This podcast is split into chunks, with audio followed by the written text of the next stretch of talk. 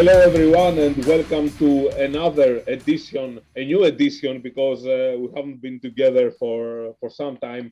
A new edition of the Eurohoop Pod, Eurohoop's official podcast. Uh, we are back with a vengeance, with hope. Uh, Antonis Stroggylakis and Adigoni Zahari. Hello, Adigoni. Hello, Antonis, and Happy New Year, everyone. And Happy New Year, everyone, indeed. And Happy New uh, Year in EuroLeague finally, because uh, at least uh, the way I see it, Ronnie, Indeed. the, the, the year in EuroLeague began this week, not in the previous weeks, because we have finally returned to normality. And what do I mean by that? I mean that after three rounds with suspensions, postponements, EuroLeague clubs suffering from uh, multiple coronavirus cases, uh, teams being unable to have a decent roster to play games. Uh, you know, uh, we had uh, we had so many games getting suspended and postponed. We finally had a full, complete EuroLeague round. Huzzah! it was about time. Yeah, it was about time, and uh, it was a great EuroLeague round. I mean, it, it wasn't a spectacular EuroLeague round, but it had upsets game winners. Uh, teams uh, recording uh, first ever uh, wins against uh, other teams or uh, at arenas that they hadn't previously won. great defensive performances, and we had. And we have a new leader in the standings as well. A new leader in the standings, correct, Adigoni. we had all sorts of excitement, even though we, we didn't have this, this huge mega performance uh, this week, like we had in previous rounds, we had many, many, many great games, and uh, we're going to pick some moments that uh, moments, games, performances that, uh, at least for us, they defined this uh, normal, the finally normal. Uh, I mean, it sounds weird saying this, but you know, after after after three weeks of you know little action, it's so great to finally have a full EuroLeague week. Super. Exactly, because you know it was actually getting kind of boring without many games, especially for us. And you know it's good to have something to talk about finally. Yeah, it's good to, to finally have you know the the, the full package, the full EuroLeague uh, package. Even though EuroLeague teams are still uh, affected uh, by their from the from the coronavirus problems because uh, you know uh, just just because a player returns from the coronavirus, just because a player tests negative after being absent for so long, this doesn't mean that he will return to 100% in form immediately. Exactly. Uh, things will have to take their time. They will have to, you know, uh, maybe uh, they haven't practiced for so long. They haven't played games uh, for so long. They're out of sync. They lack a rhythm. They lack they lack many things, and they need to find them. Uh, some teams seem unaffected by this, but we will cover all this. Let's begin with the game that opened uh, this uh, round in EuroLeague, round 22, and we're talking about UNICS Kazan against Barcelona. Revenge, vengeance is sweet for uh, UNICS Kazan. 70 64 against uh, Barcelona. And uh, I'm using the, these words, uh, vengeance and uh, revenge, because UNICS Kazan had suffered a, a, heartbreaking loss to Barcelona at Palau Blaugrana uh, almost a month ago. It was a very, a very intense game, uh, a very, a very close game. UNICS Kazan seemed to be in control. Barcelona came back, forced the overtime, and got the win uh, a very dramatic match. And now UNICS Kazan won uh, without any drama, without any uh, thriller in the end. They won relatively easily, I'd say. I mean, they were in control in the entire second half. John Brown once again made uh, a difference with his defense, with his offense, 20 points, seven steals, a new record in EuroLeague this season, and uh, for rebounds, Lorenzo Brown uh, took over uh, the scoring mainly, and in general, the offense of UNICS has 22 points and eight assists. And uh, Mario registered uh, a very, uh, you know, it, it wasn't the highlight of the game, but it was uh, very casual for him. double double, 11 points, 11 uh, rebounds. He didn't shoot the ball well, but these 11 rebounds is quite the number. On the other end, Barcelona didn't have players. It had uh, one happy absence, one happy, sorry, one happy return and one not so happy absence, right, Antigone? Well, indeed. And the unhappy absence in this case was uh, Nikola Mirotic, who missed his first EuroLeague game of the season. And it was evident uh, all over the court for Barcelona that this uh, absence was really affecting them. And it makes sense when your leader and MVP favorite is absent. Um, there's not quite the right balance. On the other hand, though, uh, Sarunas Jasikevicius had a had some good news for this game. Uh, Nick Calathes returned. And although, you know, he had missed 12 games, uh, we should keep that in mind. He wasn't very um, prepared for this game. He played for 20 minutes, uh, was productive on the creative end. He had five assists, but he went scoreless in that game. Uh, which of course is understandable. As you said earlier on, uh, it doesn't mean that when a player returns to action, COVID or not, uh, that they will be ready to, you know, just uh, be up to the high level uh, being sidelined. It makes sense, I think. And um, for Barcelona, that game was uh, kind of you know, all over the place. Although, as Sarunas Jasikevicius said, two players uh, have been um, have been solid. Uh, to quote him, he said uh, the words "excellent" for Corey Higgins. He had 17 points in that game, and of course, uh, Brandon Davies uh,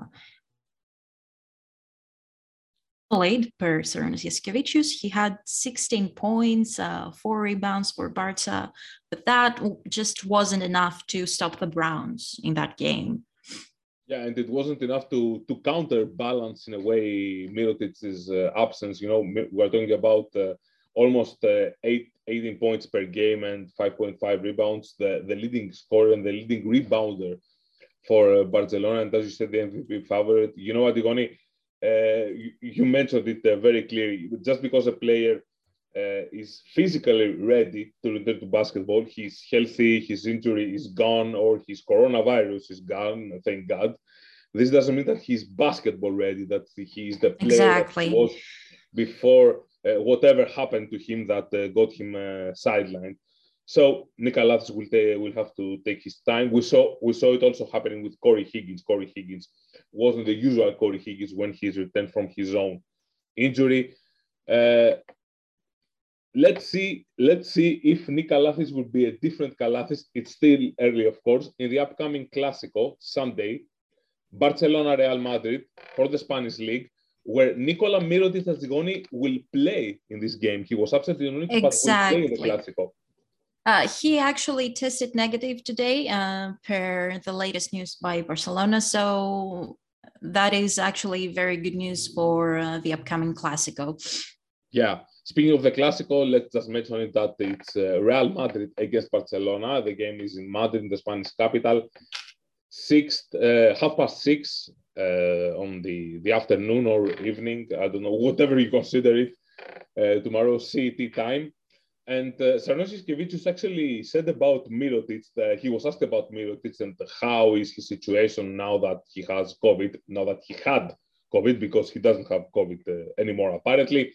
And he said, it's, uh, it's the incredible Omicron, and he's feeling like an animal. Now, uh, I didn't, to be honest with you, I didn't like the fact that it seemed that uh, it seemed like Sarunas wasn't taking the whole coronavirus thing seriously enough.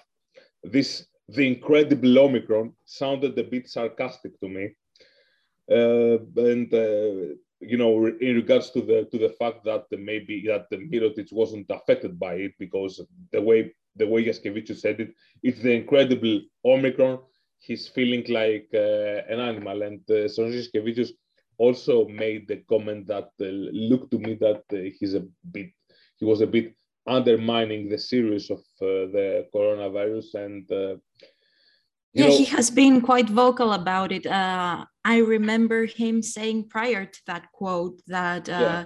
if Corona happened like uh, many years ago, we would just sit at home and uh, yeah. Uh, to, to you correct know, you a bit, if he had, if we had a virus, he didn't specify right, right, the virus, Corona, but if we had a virus, but still, yes, you know, putting virus and coronavirus in the same sentence, obviously they aren't the same things. If they were the same things, our lives wouldn't have been the way they are right now, you know, with the mask, with the rapid tests, with the vaccines. Right. It would have been different, uh, or the lockdowns, uh, but they, they aren't the same thing. And, uh, you know, it, it saddens me a bit when I hear uh, people, uh, especially people who are, you know, very vocal and who, uh, famous people who may influence other people, you know, speaking. Yeah, like you know, you're right about it you're right about it because um, they have the means to also affect what uh, other people would think, the fans in this case. Yeah, I mean, I would have preferred if uh, Sorin when he was asked about the COVID and uh, he said that, uh, you know, if I had it uh, uh, 10 years ago, 20 years ago, I would have uh, drunk some tea and then gone right. to, go to practice. I would have preferred to say something like, you know, wear, wear your masks I, am not gonna say that I would have pre- mm-hmm. prepared for him to say, you know, go go get vaccinated. It's uh, although I, am pro-vaccine because it's it's a bit of a sensitive uh, uh, matter, but still I would have preferred for him, you know, a bit more of a responsible uh, answer. You know, wear your masks, take care of yourselves, stay safe, something like that. There are so many things that uh, someone can say in regards to the coronavirus, especially someone that went through this thing. Thankfully I haven't been through this thing.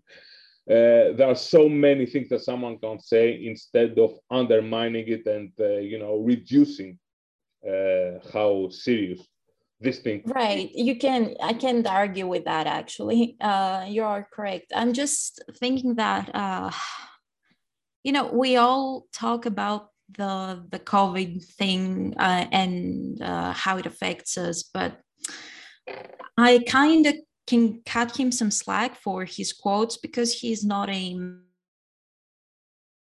professional and of course he will he will talk from his own perspective about it. I'm not saying it's right or wrong. I disagree with these quotes. I'm just saying that he doesn't have the necessary background to probably provide a an answer that would you know actually help people who would hear it out but but that's the thing, Antigone. This thing is a completely subjective. It's a subjective uh, experience. You know, each person that uh, has COVID, you know, has a completely different experience. You know, someone might say that you know I had it and right. for two weeks nothing happened to me. It was uh, normal. It was like I didn't have it. Uh, someone, uh, another person might you know might not taste things or not being able to smell things. I remember Rudy Gobert the first NBA player who tested positive for coronavirus when the league uh, shut down in 2020 said that he lacked the smell and taste. These two senses uh, you know other people you know have severe flu symptoms and uh, other people of course we know uh, sadly what uh, might happen to them. But anyway let's leave it behind. Let's return to basketball. Yeah. And, uh, as you said, Barcelona is no longer the standings leader because uh, Real Madrid is now on top. Of course, they have, um, and the, the, the, record is better than Barcelona, but uh, Barcelona has played two more games. The Real Madrid has 60 wins and three losses. Barcelona has 16 wins and five losses. So uh, I don't I don't mean that the Real Madrid will lose these two games, but let's see how the season will develop. But anyway, in the standings. Real Madrid, who, by the way, beat Alba Berlin 89-74 on the road in a game that was pretty much unremarkable, except for the return of Gabriel Deck uh, on the floor for uh, Real Madrid. But uh, let's let's stay in Russia for a bit, Antigone. I would like us to stay in Russia because uh, while UNICS Kazan was playing uh, some uh, some very strong basketball, particularly on the defensive end, Zenit St. Petersburg, another EuroLeague uh, Russian side, uh, was on the completely opposite side of things against AS Monaco. A huge win for Monaco, 86 77. against uh, Zenit uh, Adigoni in a game that had um, plenty of uh, plenty of great performances, right? Indeed, and uh, we should focus. Of course, uh, let's begin by saying that Monaco on a four-game winning streak. Mike James, who of course has been uh, very productive now with uh, Sasa Obradovic on the bench, and I will particular I will particularly talk about uh, the last four games, which happen to be Monaco's uh, winning streak. He has been um, producing so much on uh, both for himself. Actually, he uh, three games with 20 points or more. But what was significant about him is the fact he is also creating chances for his teammates. He has an incredible assist to turnover ratio of uh, 7.75 uh, to 2.75 in the last four games alone. So that is really significant for a player uh, that is that is also the playmaker of the team. Um, as I said, three games with more than 20 points, and this kind of uh, you know um, also the rest of the team. Uh, but before we go to that, we should also mention that this week, uh, in the previous game uh, against Asvel, he became uh, he joined basically the 3000 point club in the EuroLeague, which is a very elite club to join, and he was the fastest player to do so, with uh, way less games than the rest of the top eight. Uh, up to that point, he had 186 games when he reached mark. So that is also an incredible feat uh, to consider. And it just proves to me that he is just coming out stronger and playing in full form again. Um, and with that being said, we should also note that Dwayne Bacon and Donatas Motiejunas have been, uh, there has been a spike to their performance uh, in the last four games. And I greatly believe it's part of uh, Mike James uh, in the game and the effect that Obradovic has had in the team. And uh, the question now is uh, whether they can keep uh, this streak going. They have a very tough schedule ahead, so we should also consider that. They play against Real Madrid. They have a postponed game to be played in February against UNICS Kazan. Um, they will also face Crvena Zvezda on the road. So um, the question there is how, how able they are to hold up to that uh, hot streak and how Mike James can uh, uh, always step up and, you know, kind of uh, force his team into bettering themselves. You know, the only the, the, thing that I would say is that I really, really like Mike James when he's he's acting, he's performing uh, with the mindset of a playmaker. When he's the guy that he's looking to to pass the ball instead of you know having this uh, tunnel vision that the only thing that he can see is uh, the basket, a path to the basket. Even even when there isn't any path to the basket, even when there is a sea of bodies between him and the basket, uh, sometimes Mike seem to have been looking just at the basket. I'm going to to cut my to cut through this uh, sea of bodies. I'm going to, you know, I'm going to slash my my way through everyone, and uh, you know this this bore fruits many, many times, but uh, some other times the results weren't completely satisfactory. You know, Mike James, I remember in uh, one edition of the Eurohoops uh, Top 100, the annual feature, I wrote that he has he has a strong instinctive uh, mindset when he's playing. It's, he, it's his instinct that dictates to him, you know, attack the basket, attack the basket. You must attack the basket. And uh, I like the way that he has uh, sort of put reins in that aspect of his uh, of his game of his character as a basketball player and you know he's he's also he also he sometimes you know he sometimes is uh, a pass first point guard perhaps for the first time in his career. And you know the results speaks uh, speak for themselves. And it's not like he has abandoned his scoring duties. He scores a lot. He's um, the first scorer of monaco. But I really love how he, as you said, how he involves his uh, teammates. And uh, you said it, they have a really difficult schedule uh, ahead. Of course, they registered some impressive wins because you know winning at Zenit, winning uh, at Bayern Munich, it's no easy feat. It's the these are the wins of a playoff team. So who knows? Who knows? It's a big question mark.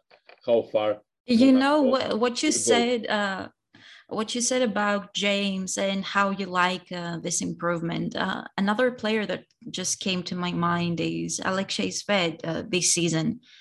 I think they have a pretty similar change uh, towards you know creating more and giving handing out the ball more but this uh, season. not with the same results, I would say. Yeah, right. But uh, Alexei Shved experiment uh, mindset, as a- uh, mindset change playmaker, basically. has really been working for uh, for CSKA Moscow recently. Yeah. I mean, of course, CSKA Moscow. We're going to talk about. Speaking of CSKA Moscow, we're going to talk about uh, CSKA Moscow, but let's do it now. Jessica Moscow, for example, in the game against Olympia Milano.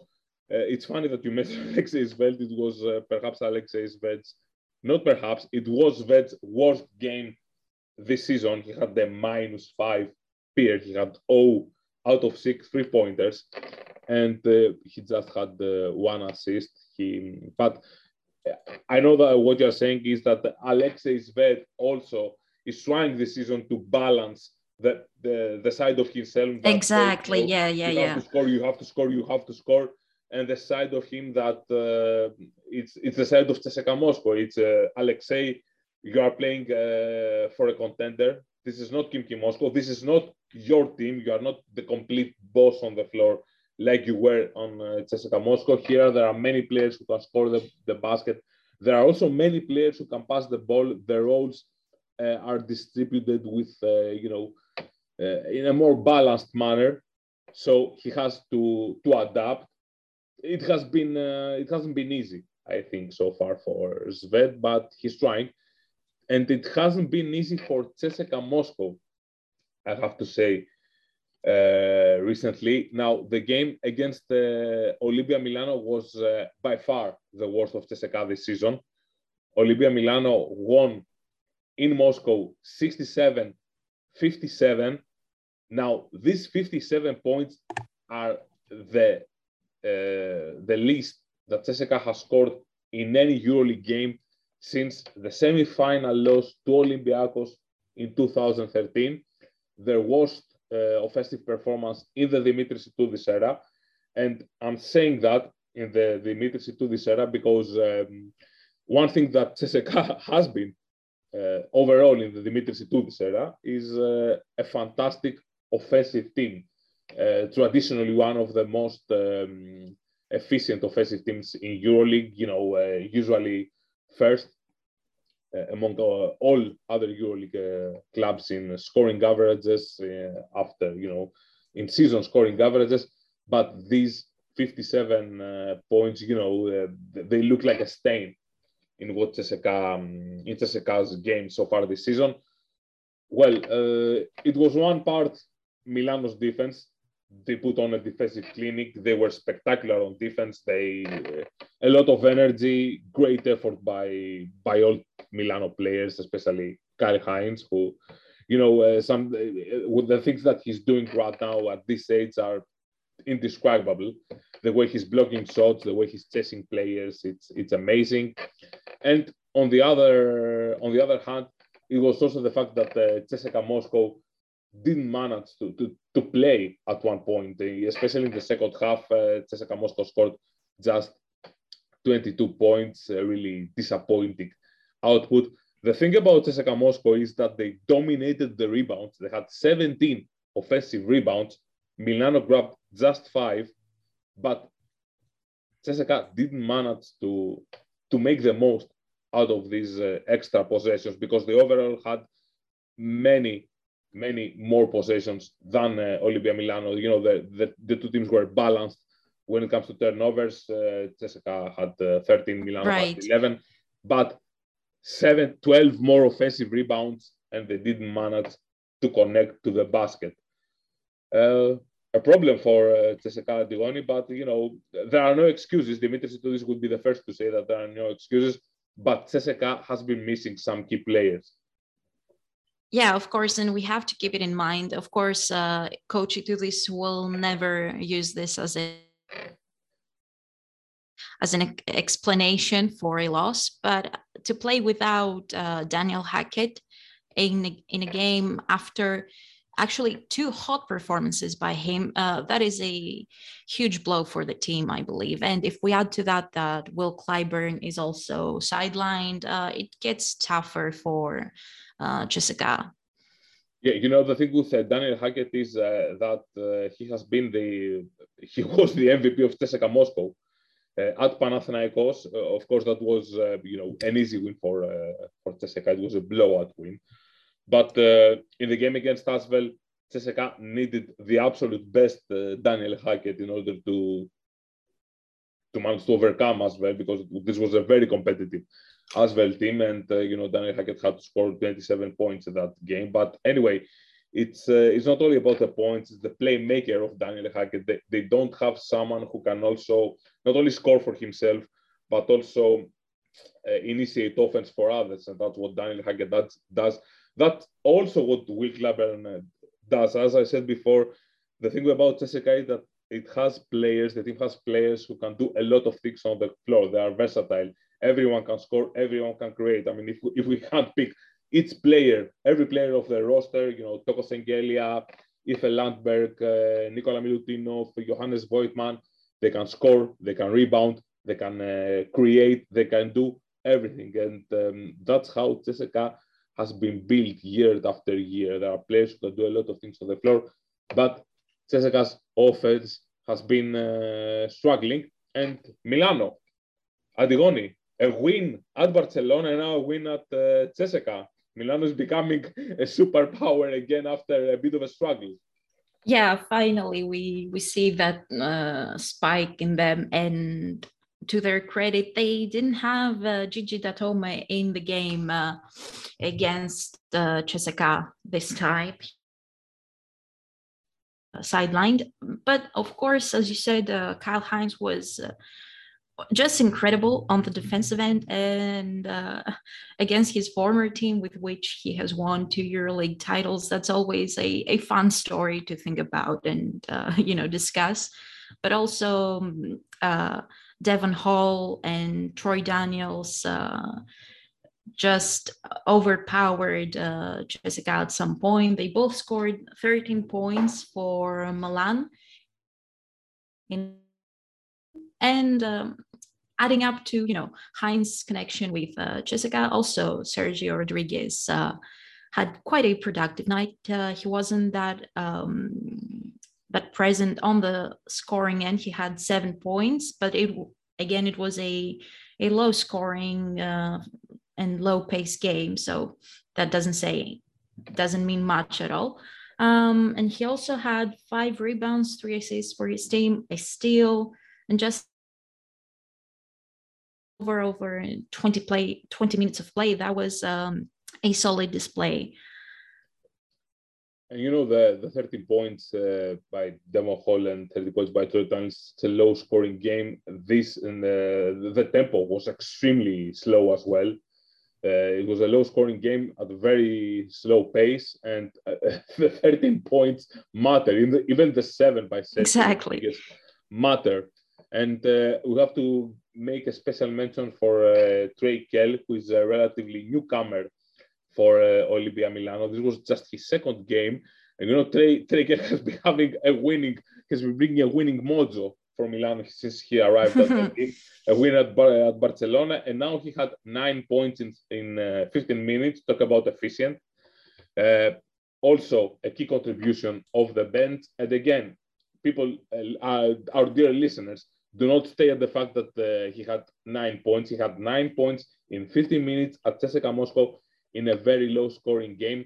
And it's not a surprise that both Ettore Messina and Dimitris Itoudis mentioned him among the players who were key in the win. Now, let's return to Thursday games, uh, Adigoni, uh, because, uh, you know, we talked about uh, CSKA off schedule, but uh, we, um, we have to talk about the team that uh, finally, finally bounced back to wins after the worst losing streak in EuroLeague. We're talking about Maccabi Tel Aviv. Maccabi Tel Aviv came into the game against. Now that's a team who actually. Yes, it's a, a good performance and uh, a great and a return to wins. Eight straight losses from Maccabi. Uh, the last one in uh, November 17, and now they beat Olympiacos Piraeus 84-69, a win that uh, a very valuable win for Maccabi because uh, right now the, the, team is fighting to, to stay alive in the playoff race and uh, every result uh, counts right now. It was Ante Zizic who did uh, huge damage to Olympiacos. Basically, he, he toyed with the opposing big guys of Olympiacos. He was also the MVP of the week in EuroLeague. The Croatian big man has been having a very a very good season overall. I'd say a great uh, season and uh, had 23 points on 10 out of 12 uh, shots, six rebounds.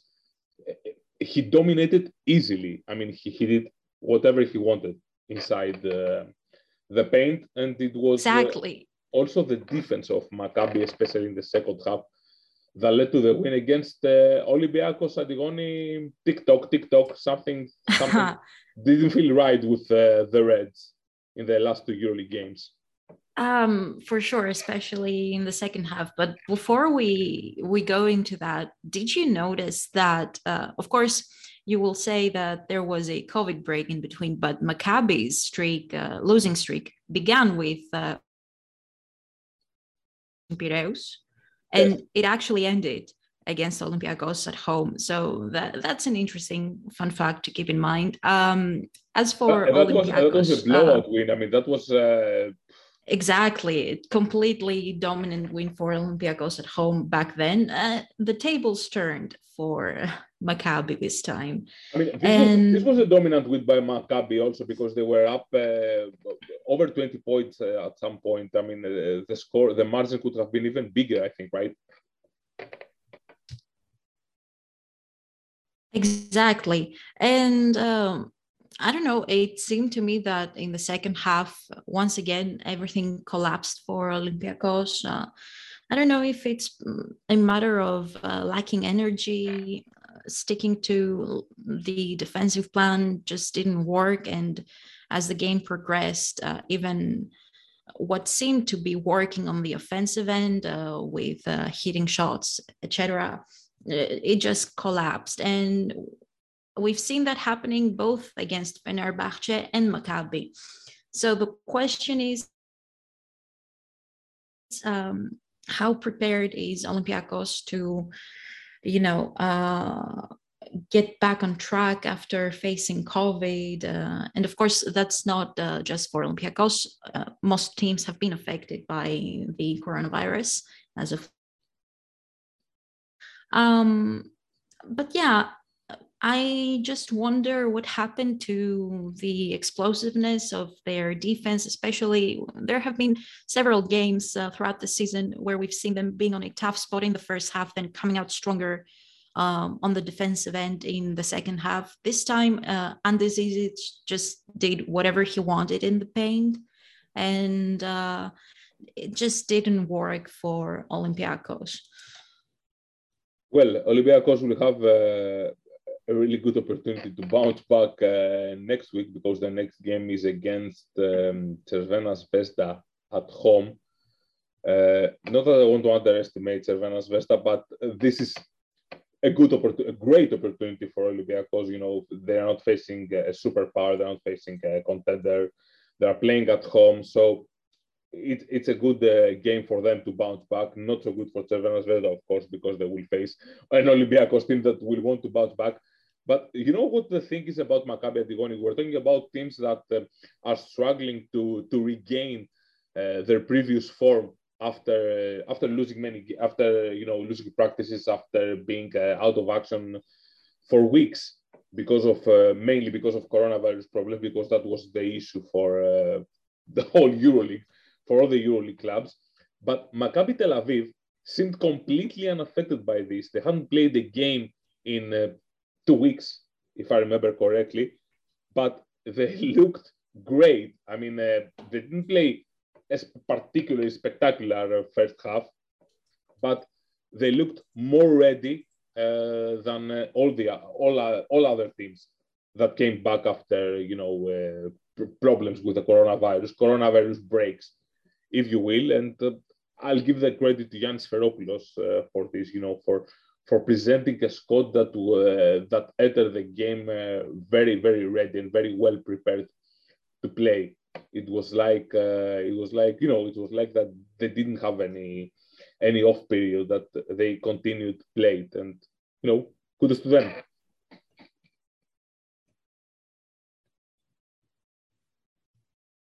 Antigoni, are you there? Sorry, I'm just having uh, breaks in the sound, so Okay, I'm okay. missing some we got it. We got it. So, um, yeah, and to you know, kind of uh, end this discussion about. I, I also wanted to say that uh, they the way they use this time off to prepare um, what actually worked. And at this point of the season when you are fighting for you know a playoff spot and the competition is incredible uh, to survive in the contest um, the way they use this time off it, it really paid off. I'm just wondering hold up you know? Well, uh, of course, Maccabi was uh, not fighting for their lives. They were not fighting for their lives exactly. It's too early to, to use expressions like this.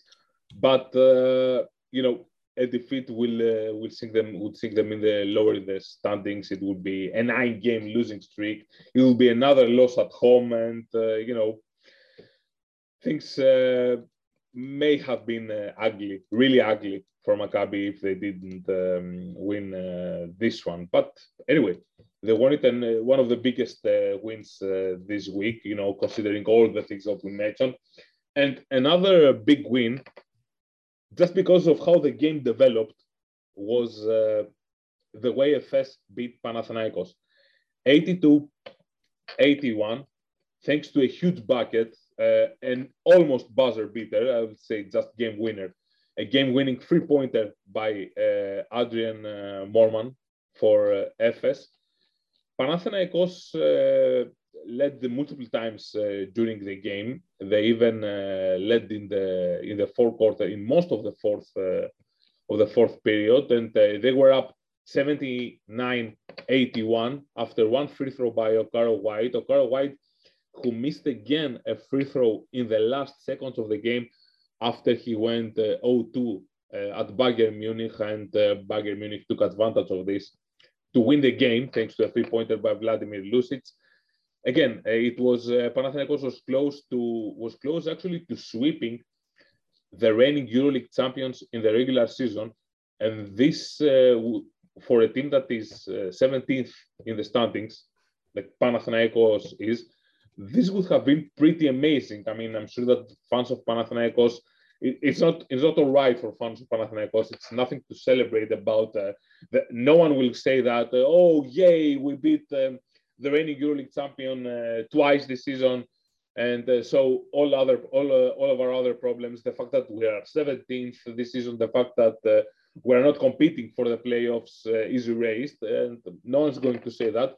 But honestly, to me, it would be pretty amazing for Panathinaikos to beat Efes twice in the same you season. know uh, a team is most dangerous when they have nothing to lose and this is the case if that would happen pretty pretty it correct. would be a huge problem for yes. I mean, yeah, Panathinaikos, uh, and they didn't have uh, George Papagiannis, so it's weird how things work sometimes. You know, a team, uh, you know, they they go to Istanbul, they, they know that they are the underdogs. Of, of course, they don't have uh, much pressure. Of course, there is always pressure to win. That goes without saying. Every team wants to win. No team goes to a game and says, uh, "Oh, it's okay if we lose." No, exactly. But you know, they are they are relieved of this pressure of the favorite of the must win. It's Efes that must win this game because they play at home. They face one of the worst teams uh, in Euroleague this season, and it's like if we aren't going to win this one, then what game are we going to win? So anyway, you know, uh, big effort by Panathinaikos, close but no cigar in the end. And um, as uh, as Ergin Ataman put it uh, very simply, you know, basketball is a simple game. He said, uh, uh, we were losing all the shots uh, throughout the game, and they did. Efes was sixth out of um, 27 three pointers before Moerman's game winner. Vasilije Micic was uh, 0 out of 7, for example. Krunoslav Simon was 1 out of 4. They were horrible in the three point shooting. And uh, we, we missed everything, Ergin Ataman said. We made this one. Panathinaikos had a really good uh, shooting night. They had uh, 12 out of uh, 28. It's a pretty decent percentage for a, for a road game in EuroLeague. And Nemanja Nedovic had 20 points, four out of uh, eight threes. But as I said, close, but no cigar. Anyway, that's it. That's a wrap for uh, today's EuroHoop the, the glorious return of the EuroHoop the return of the EuroLeague to normality and our return, right, Antigoni? Right, and let's hope it remains that way. That the the huge outbreak is gone, and we can now focus again on gaming action instead yeah. of you know COVID news. Indeed, Antigoni, please tell uh, our our fans where uh, they can listen to us. Well, you can always uh, follow the EuroHoop Pod on Spotify. We can also be found on the Google Podcast, Apple Podcast, and on the anchor.fm slash EuroHoops, where you can follow and listen to podcasts at your own will. On Anchor, we also put timestamps so you can, uh, and Spotify as well, so you can navigate through the talk if you want to. And always keep checking EuroHoops.net everything surrounding European basketball and not only. Yes, and uh, we will be back, uh, you know, more frequently right now. EuroLeague is back. Uh, we are back. We're going to be producing more, more shows and more uh, often. Uh, farewell for now from uh, Antonis Stroggylakis and Antigoni Zahari. Uh, Antigoni, I hope you are okay with your cold. Thank you very much. let's hope. Let's hope. And uh, to everyone, uh, be well, stay safe, and uh, have a good one. See you on our next show.